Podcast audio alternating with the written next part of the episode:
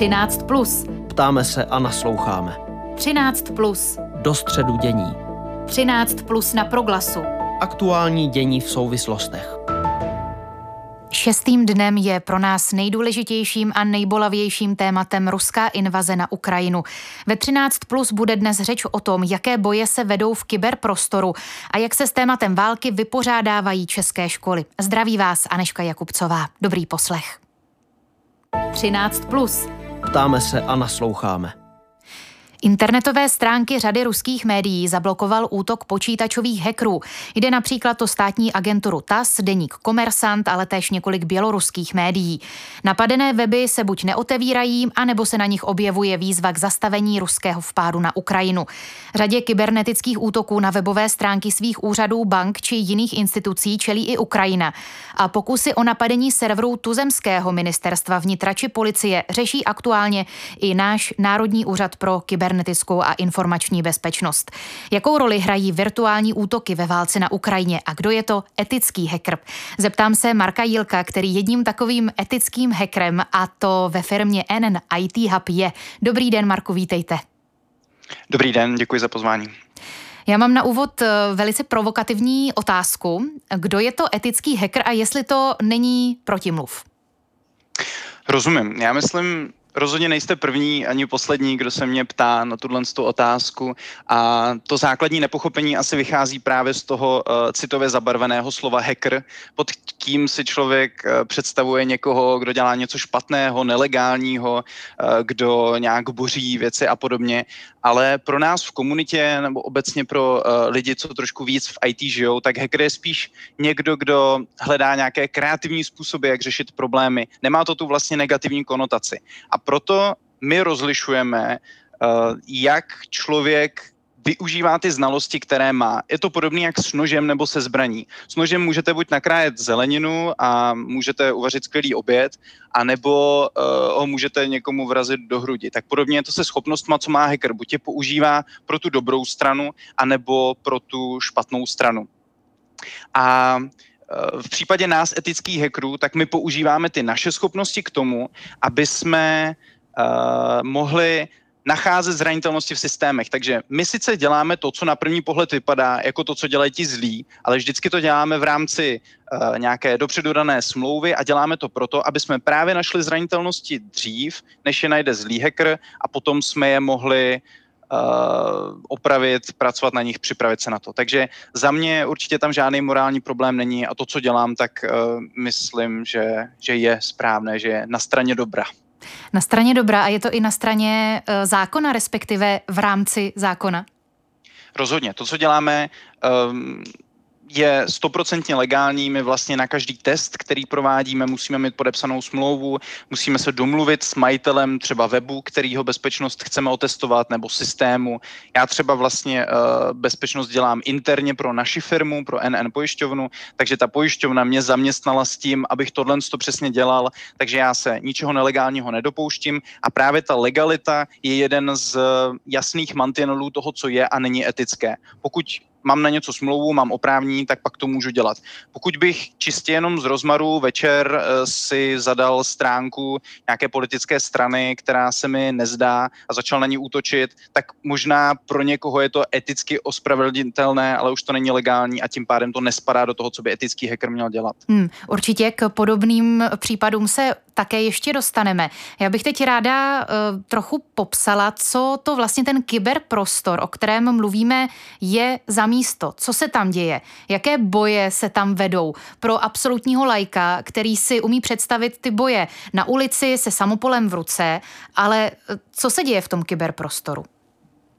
Já myslím, že určitě je potřeba vnímat uh, svět a v tuhle chvíli válku opravdu ve své komplexnosti. Uh, tím, že se tady v posledních 30-40 letech rozmohl internet, tak se všechno propojilo do uh, veliké sítě, kde na sebe vzájemně vlastně vidíte. Takže já teďka můžu zadat do prohlížeče ruský server a on mě vyskočí a prostě budu, budu ho vidět. Připojil jsem se na něj. A tím, že internet je takovýmhle způsobem propojený, tak já pokud chci zaútočit na ten ruský web, tak jedna z možností je, že si vezmu obrněný tank a pojedu do Ruska a tam začnu střílet na budovu, ve který ležejí ty servery, a nebo na něj zaútočím napřímo přes internet, přes síť a přes to propojení což je vlastně mnohem výhodnější, ať už finančně, tak i proto, že uh, já sám nebudu riskovat život, nikdo jiný nebude riskovat život. A proto v poslední době se útoky hodně převádí do kyberprostoru, kde prostě za cenu jedné rakety, tak vy jste schopni udělat celou jednotku hackerů, nakoupit jim počítače, nakoupit jim internetové připojení a oni jsou schopni zaútočit na třeba stovky a tisíce a desetitisíce počítačů najednou. Takže je to vlastně mnohem efektivnější způsob vedení války a proto se musíme připravit na to, že do budoucna, a teď to určitě na Ukrajině vidíme, se ty konvenční Eh, metody vedení války budou spojovat čím dál víc i s těma kybernetickýma a řekněme hybridníma způsobama vedení hmm. války. A vzhledem k tomu, že vlastně naše data jsou často virtuální, platíme, komunikujeme, tak eh, to jsou všechno místa, která vlastně všechny ty struktury oslabují a tam lze útočit a taky se to, taky se to děje. Mě zajímá, podle vás, jak důležitá tahle ta složka konfliktu na Ukrajině je a zda se v kyberprostoru dá ta válka rozhodnout třeba vy vyhrát? To je dobrá otázka. Já osobně tím, že se hodně zaobírám právě věcma, které souvisí s kyberprostorem, tak nedokážu možná úplně uh, porovnat, kolik zvládne ta kinetická válka, to když někam kráčí vojáci, jedou tanky, versus kolik dokážou dělat kybernetická. Já si dokážu eh, představit, že kybernetickým způsobem můžete velmi razantně do pomoci právě té kinetické válce k tomu, aby byla mnohem efektivnější. Protože musíme si uvědomit, že současný svět, jak jsem říkal, je propojený a zároveň do internetu je propojeno hrozně moc věcí, které historicky nebyly. Uh, takže když si člověk uvědomí, že um, kritická infrastruktura měst je častokrát napojená na internet, že uh, dopravní značení je uh, napojené na internet, tak nebo že elektrárny vlastně svým způsobem jde najít cestička z internetu až, až do té elektrárny, tak uh, kybernetickýma prostředkama vy můžete naprosto rozložit základy, na kterých stojí naše, uh, naše společnost. Třeba ovlivnit ele- distribuční síť elektřiny. Ve chvíli, kdy přestane jít elektřina, přestávají všechno, přestanou jít bankomaty, přestanou platební terminály a během dvou, tří dní se začíná rabovat. Takže uh, určitě významně jde tomu do pomoci a jestli vždycky je potřeba i ta kinetická, uh, tak teďka vidíme, jak obrovskou sílu má, takže já rozhodně nechci, uh, nechci snižovat její důležitost, ale musíme počítat s tím, že ta kybernetická minimálně může být na tom velmi podobně co do účinnosti útoků. Víme, jestli jsou eh, lepší, šikovnější hekři západu nebo ti ruští? Hrozně těžký odpovědět co my vidíme, určitě um, ruský hacker je, je pojem, to se, to se používá ve filmech, to se, je, to, je to stereotyp, který podle mě vzniknul tím, že Rusko má mnohem méně uh, skrupulí a morálních jaksi uh, filtrů a nebojí se použít svoje hackery přesněji, buď to jsou to hekři, kteří uh, jsou přímo podporovaný státem nebo aspoň tolerovaní státem, tak jsou schopni je použít ke svým mocenským hrám a k pro prosazování svých zájmů. Což uh, třeba Amerika taky určitě dohledáme v případě uh, historie několik případů, kdy Amerika použila své hackery pro uh, prosazení svých mocenských zájmů, ale Rusko je tímhle mnohem známější. Takže můžeme nabít toho pocitu, že ruští hekři toho zvládnou mnohem víc ale jestli reálně ten skill, ta, ty schopnosti, které mají, když bychom je porovnali jednak jedný, tak já věřím, že jsme minimálně na stejné úrovni. Já jsem byla dneska ve spojení se zástupci našeho Českého národního úřadu pro kybernetickou eh, bezpečnost a informační.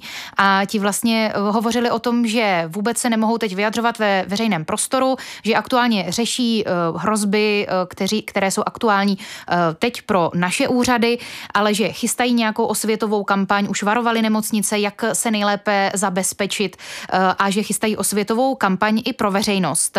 Mě zaujalo, že kybernetickou válku válku Rusku vyhlásila eh, známá hackerská skupina Anonymous. Eh, co už se v této oblasti podařilo? Kam až to může zajít? Vy jste pozoroval nějaké zajímavé momenty teď toho aktuálního konfliktu?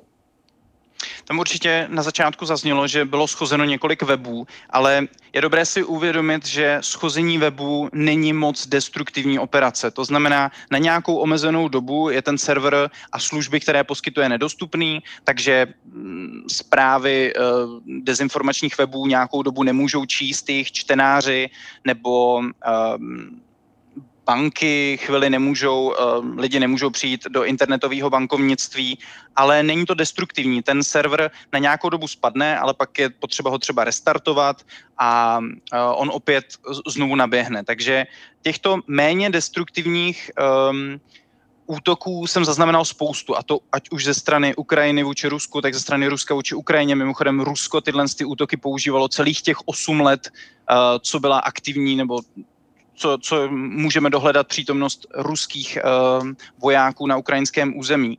Takže v tom se to vlastně nic ne, nemění, ale mění se intenzita, ať už ze strany Ruska, tak i ze strany ale zbytku světa proti Rusku. Anonymous je jeden z příkladů, tam ale Uh, není vlastně úplně zřejmý, tím, že Anonymous nemá jasnou hierarchii, nemá jasnou strukturu, tak kdokoliv, komu se povede nějaký útok, tak může říct, já Anonymous nebo my Anonymous jsme udělali tohle a tamto. A nejde tam nějak jasně dohledat, jestli, jestli reálně to byla ta skupina, tím, že ta skupina vlastně není jasně definovaná. Takže jeden z útoků, co jsem zaznamenal, byly právě uh, weby, které byly schozeny Anonymous se k tomu přihlásilo a další úspěch, ale tam zase není úplně jednoduchý dohledat, jak velký dopad tohohle útoku byl, bylo, když se uh, podařilo ovlivnit vysílání ruské státní televize, která tedy vysílá propagandu pro, pro ruské občany a podařilo se tam na nějakou dobu uh, zobrazovat záběry z Ukrajiny, tak aby ruští občané věděli, co se tam reálně děje. Ale je těžké to v tuhle chvíli potvrdit. Podařilo se mi to najít jenom z několika zdrojů, které se všechny odkazovaly na jeden tweet od Anonymous, takže to si budeme muset počkat, jestli reálně se to opravdu podařilo na celém ruském území, na jak dlouho a další detaily zatím nemáme. Hmm. Um, ještě mě zajímá jedna věc, zejména na sociálních sítích jsem si všimla, že se šíří eh, konkrétní výzvy typu na tento odkaz klikněte, jestli chcete pomoci Ukrajině, protože eh, tímto kliknutím dovolíte svému počítači, teď to velice zjednodušeně popisuju, Eh, dovolíte svému počítači, aby přes něj byly třeba rozesílány nějaké zprávy, které potom zahltí ruské úřady. Mm, má tohleto smysl a je to z vašeho pohledu etického hekra ospravedlnitelné morálně? Já sám, jak jsem říkal, tak um, etický hacker, co, co dělá, tak vždycky dělá na základě smlouvy, ale sám to teďka u sebe přehodnocuju, protože cítím, že na Ukrajině se bojuje i za nás, za naši demokracii, za naše hodnoty a proto já cítím opravdu uh, velkou povinnost taky přispět svojí troškou a hrozně se mi líbí, že lidi mají tu touhu pomáhat nebo nějakým způsobem se připojit hrozně moc lidí přispělo finančně a mám z toho velkou radost a lidi se chtějí připojit nějakým způsobem technicky. Eh, co tyhle ty weby dělají, je, že vy nastívíte webovou stránku a v té webové stránce ve vašem prohlížeči potom na pozadí běží skript, který navštěvuje vlastně různé webové stránky uh, patřící Ruské federaci, takže třeba yandex.ru a dělá to stejný, jako když vy vlastně napíšete do, uh, normálně do prohlížeče ria.ru a kdybyste dávali F5, tak vlastně znovu a znovu se dotazujete toho serveru, aby vám ukázal hlavní stránku. No a tenhle ten skript to dělá za vás a dělá to ve velké rychlosti, rychle to opakuje. Ten útok je vlastně poměrně triviální, jak jsme si teďka ukázali, a podobně triviální je i ochrana proti němu. Takže uh, pokud ruská strana chce zastavit tyhle ty útoky, tak může použít teď třeba z hlavy mě napadají tři různé metody, jak rychle odstínit tenhle ten uh, vygenerovaný provoz, mm-hmm. který odchází z prohlížečů. Takže nějaký omezený dopad to mít může, pokud to bude dělat hodně lidí, tak se to bude možná trošku složitěji odstíňovat, ale nemůžeme čekat, že, že to bude mít opravdu velký dopad. A čeho já se bojím, je, uh, ať už všichni víme základy bezpečnosti na internetu, není rozumné klikat na každý link, co vám kdo pošle. Na různých webových stránkách se můžou nacházet takovéhle, řekněme, hodné skripty, které budou útočit na Rusko, ale zároveň se budou na internetu nacházet i spousta skriptů, které naopak můžou zaútočit na vás a můžou ovládnout váš počítač. Um, a dokonce jsem odhalil um, stránku norussian.tk, která vlastně vypadá taky podobně, taky se tváří, že odesílá requesty, ale když jsem se potom díval do zdrojového kódu, tak jsem viděl, že tam uh, jsou připojené k tomu i další skripty, nejenom tenhle ten jeden, který by prováděl útok, ale i další, u kterých bylo vlastně autor se velmi snažil, aby nebylo zřejmé, mm-hmm. co mhm. ten skript dělá, takže působila velmi podezřele a mně v tu chvíli došlo, že tohle je vlastně poměrně efektivní způsob ruské strany, jak by mohli naopak útočit proti těm, kdo chtějí útočit proti nim. Takže vyzývám lidi, uznávám tu snahu, může to mít omezený dopad. Já například ověřená stránka je vuk.pl lomeno take Russia down, to je jeden z těch odkazů, co byl snad první a tam jsem se na to koukal a v tu chvíli, kdy já jsem to kontroloval, samozřejmě někdo může hacknout i a dát tam jiný skript, tak to vypadalo bezpečně, ale dávejte si bacha na co klikáte a trošku se bojím, aby to jako ve výsledku nespůsobilo víc škody než užitku, ale to už nechám na každém. Svůj unikátní pohled k celé situaci ruské invaze na Ukrajinu doplnil Marek Jílek, který pracuje jako etický hacker pro firmu NNIT Hub. Moc díky za váš čas a za váš vhled do situace.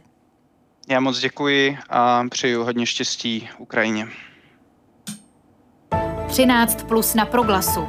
Aktuální dění v souvislostech. Útok Ruské federace na Ukrajinu doléhá i na děti a studenty z těchto zemí, kteří žijí v České republice. Ministerstvo školství má podle Petra Gazdíka informace o tom, že v některých základních školách, které navštěvují žáci těchto národností, se vyskytly konflikty. Rozeslalo proto manuál, který má pomoci se učitelům v problematice zorientovat a nepodcenit ji.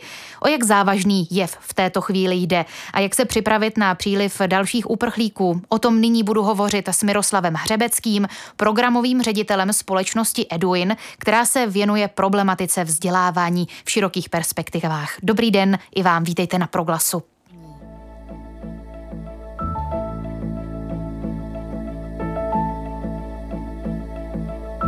Třináct plus. Čekáme na spojení. A spojení jsme se dočkali. Jsem moc ráda, že se slyšíme s Miroslavem Hřebeckým, programovým ředitelem společnosti Eduin, která se věnuje problematice vzdělávání. Dobrý den, vítejte na, na proglasu ve vysílání. Dobrý den, děkuji za pozvání. Pane Hřebecký, my víme, kolik žáků ruské či ukrajinské národnosti navštěvuje české školy. Pracujete s nějakými takovými statistikami?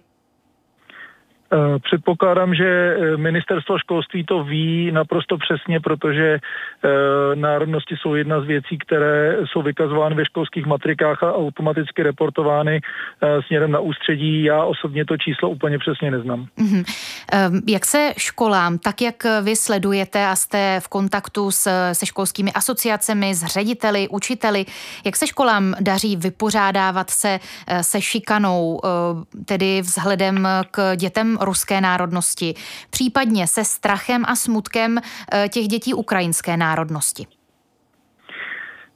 Já se domnívám, že eh, tady ten problém se podařilo chytit relativně včas a až mě velmi příjemně překvapilo, jak rychle na to reagovalo preventivně v podstatě eh, ministerstvo školství, protože vydalo všem eh, ředitelům zprávu, že vydává metodický pokyn, jakým způsobem mají učitelé v tomto směru s žáky a střídními kolektivy celými pracovat.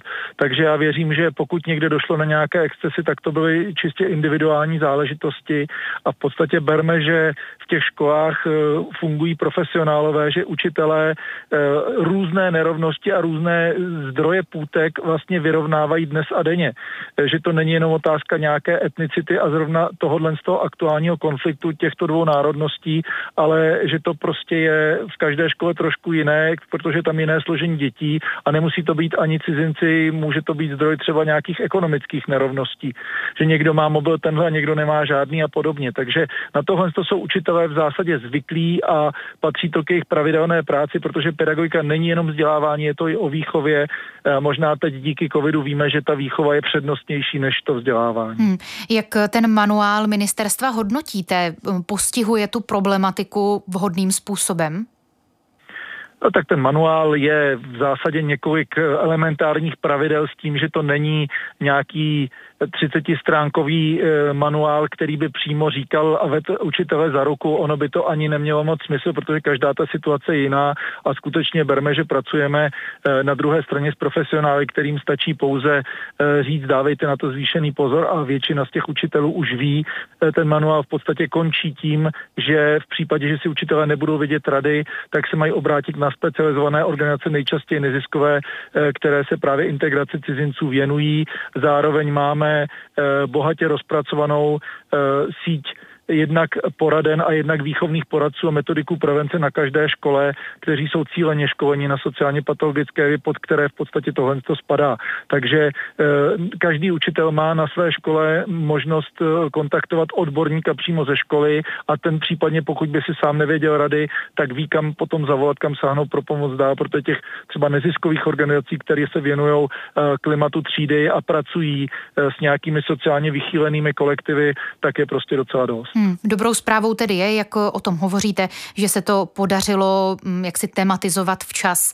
Hm, téma války jako takové, teď už odhlédněme od eh, pod tématu šikany a strachu s tím spojenými, ale téma války jako takové dopadá na úplně všechny, děti, rodiče, učitele, ředitele, eh, zkrátka na všechny. Ehm, jak se s tímto tématem daří ve školách pracovat? Eh, máte třeba už nyní příklad nějaké dobré praxe? Já si domnívám, že téma války je eh, ve školách eh, probíráno dlouhodobě. Je to otázka nejen historie, ale eh, možná i díky tomuhle tomu konfliktu se to bude více posouvat do té, pokud zůstaneme v předmětech, tak do té občanské výchovy a do osobnostní a sociální výchovy. Protože v podstatě to nejsou pouze nějaká, nějaké letopočty dávných bitev, ale tohle je čistě aktuální konflikt, se, který se dotýká úplně každého v Evropě. Tím pádem se s tím dá mnohem aktuálněji pracovat a posouvat to právě do té postojové roviny, aby si každý žák uvědomil, co to znamená demokracie, co to znamená lidská práva, jaký je rozdíl mezi etnicitou a mezi státním zřízením a že to není to tež. A možná i třeba e, se dá dětem vyprávět e, to, že e, když se bavíme o první světové válce, tak jsme se ještě donedávna bavili o něčem, co bylo kdysi dávno a co se nás vlastně jakoby netýkalo. Ale pokud teď to pojmeme tak, že podívejte se v té válce na straně těch, kteří to vlastně začali, eh, kteří vyhlásili tu válku jako první, to je Rakousko-Uhersko, tak vlastně bojovali vaši dědové nebo pradědové a v podstatě za to nemohli a je to něco podobného jako možná teď nějací ruští kluci, kteří ani pořádně neví, kde jsou a proč tam jsou, eh, tak vlastně bojují za někoho, za koho vlastně bojovat ani nechtějí, tak to těm dětem bude připadat mnohem aktuálnější a tím posunete válku od toho letopočtu 1914 až 1918, což si někdo zapamatuje, nic o tom vlastně dál neví, právě do toho postojového a bude to rozhodně mnohem cenější. Když ehm, opět ještě rozebereme nějaké kroky ministerstva školství, například oznámilo, že dá 150 milionů korun na podporu ukrajinských studentů na českých univerzitách. Pomoc budou moci školy eh, využít pro studenty, kteří se v Česku zapíšou k běžnému studiu, ale i pro ty, kteří přijedou na krátkodobé studijní pobyty. Milionovými dary ministerstvu přispívají i finanční a investiční skupiny. Kam by podle vás, pane Hřebecký, tyto prostředky měly směřovat? Čemu by měly konkrétně pomoci? Já si domnívám, že v tomhle tom opět eh, mě velmi příjemně překvapili rektoři českých vysokých škol, že reagovali už minulý týden a vlastně eh, byli první, kdo si už v rámci svých vysokých škol začali zjišťovat potřeby, monitorovat a eh, vlastně už mají své pracovní skupiny. Předpokládám, že to je obor od oboru, region od regionu, vysoká škola od vysoké školy trošku jiné a je dobré, pokud se ministerstvo bude ptát, což se určitě bude ptát právě vysokých škol a jejich vrcholných představitelů, kam ty prostředky napřít být. Tam jediné, čeho, co mě tak napadá, eh, co, co bych si hrozně já osobně přál, aby eh, ti studenti Ukrajiny, kteří se eh, tady kterým se tady dostane tahle podstatě humanitární péče a výuka, tak aby se potom dokázali vrátit zpátky do své mateřské země a pomáhat jí obnovovat, aby zkrátka to pro ně nebyla jenom nějaká vstupenka na západ, aby jsme tím v podstatě nespůsobili odliv mozku, protože to by bylo asi něco, co by Ukrajina v době poválečné obnovy úplně potřebovat nemohla. Hmm, rozumím. Na závěr nám tu zůstává ještě nezodpovězená ona otázka lidí prchajících eh, z Ukrajiny až do, Evry, do Evropy, nejvíce tedy do Evropské unie, eh, nejvíce do Polska. Eh, I lidé v Česku aktivně nabízejí uprchlíkům ubytování. Solidarita je oproti jiným běžencům nebývalá. V Kanicích u Brna kněz se svěřícími pro tento účel poskytl celou faru. Na některých místech v obcích se rázem objeví desítky cizinců. Vy máte nějaké informace o tom, co s nimi bude, bude co se týče tedy vzdělávacího systému, do jakých škol budou chodit, jestli tato věc je nějakým způsobem podchycena a koordinována? Eh, my jsme jako Eduin už minulý týden vydávali tiskovou zprávu, kde jsme vyzvali ministerstvo vnitra k úzké koordinaci v této otázce právě s ministerstvem školství, eh, protože jedno se stará o výuku, druhé se stará o uprchlíky s tím, že apelujeme na to, aby se to připravilo dostatečně předem, než aby školy byly připravené, než se uprchlíci dorazí, protože vemte v úvahu, že ty děti prožily válečné trauma, později prožili ohromný stres v době dlouhého čekání na hranicích a když už se někam dostanou, tak je dobré, aby měli rovnou strukturovaný program, aby dokázali aspoň chvíli zapomenout, aby jim někdo aktivně pomáhal uh, s tou integrací do české společnosti, alespoň na čas, pokud tady, dokud tady budou pobývat a na tohle je ten uh, co nejdřívější nástup do uh, školských zařízení ideální. Takže na jednu stranu jsem rád, že ministerstvo i v téhle věci, teď mám na mysli ministerstvo školství, i v téhle věci říká, že to připravuje a na druhou stranu si připomeňme, že uh, už Eh, v minulých časech, ještě před začátkem téhle té války, eh, tak jsme vlastně byli eh, zemí, která byla pro mnohé národnosti cílovou a počet cizinců, to znamená dětí s odlišným mateřským jazykem, jak my ve školství je klasifikujeme, tak vlastně neustále rostl ve velkých městech typu Praha a Brno, už to bylo na základních školách přes 10% a tadyhle s tím se pochopitelně ty školy už naučily do nějaké míry vyrovnávat. Velkou výhodou je nejen ta kulturní blízkost, ale i ta blízkost jazyková, takže eh, v podstatě tam, kde eh, byly děti ukrajinské národnosti, tak eh, nebyl větší problém s jejich integrací, takže věřím, že tady to know-how už učitelé mají a vůbec nepochybuji o té dobré vůli, proč by na tom měli ještě zvýšeně pracovat a starat se o to, aby mohli integrovat co nejvíce těch ukrajinských žáků. Já se omlouvám, nevím, jestli jsem rozuměla správně na tu vaši výzvu, kterou jste tedy jako Eduin vydali ministerstva vnitra a školství nějak reagovali? Eh, no, nereagovali přímo na nás, eh, reagovala na to média, i když víme, že minimálně ministerstvo školství nás pochopitelně monitoruje. My jsme se snažili to dostávat i určitým interním kanálem a tam nám bylo řečeno, že ano, že to reflektují a že se, že se něco připravuje a zároveň v tomto týdnu už se objevily zprávy, že opravdu se připravují konkrétní opatření, takže věřím, že to dopadlo na úrodnou půdu.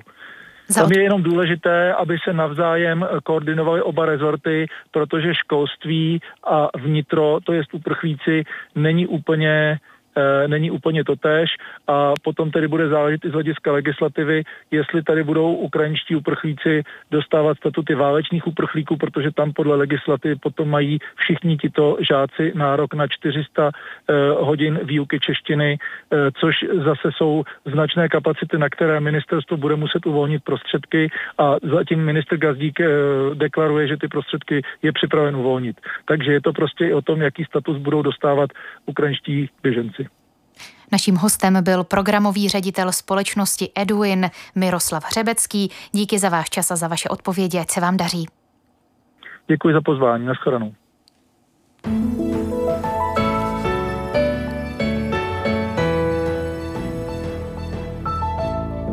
Pro dneček je to všechno, díky vám za pozornost. Na pořadu spolupracovala Jaroslava Otradovcová, loučí se Aneška Jakubcová. Klidné odpoledne.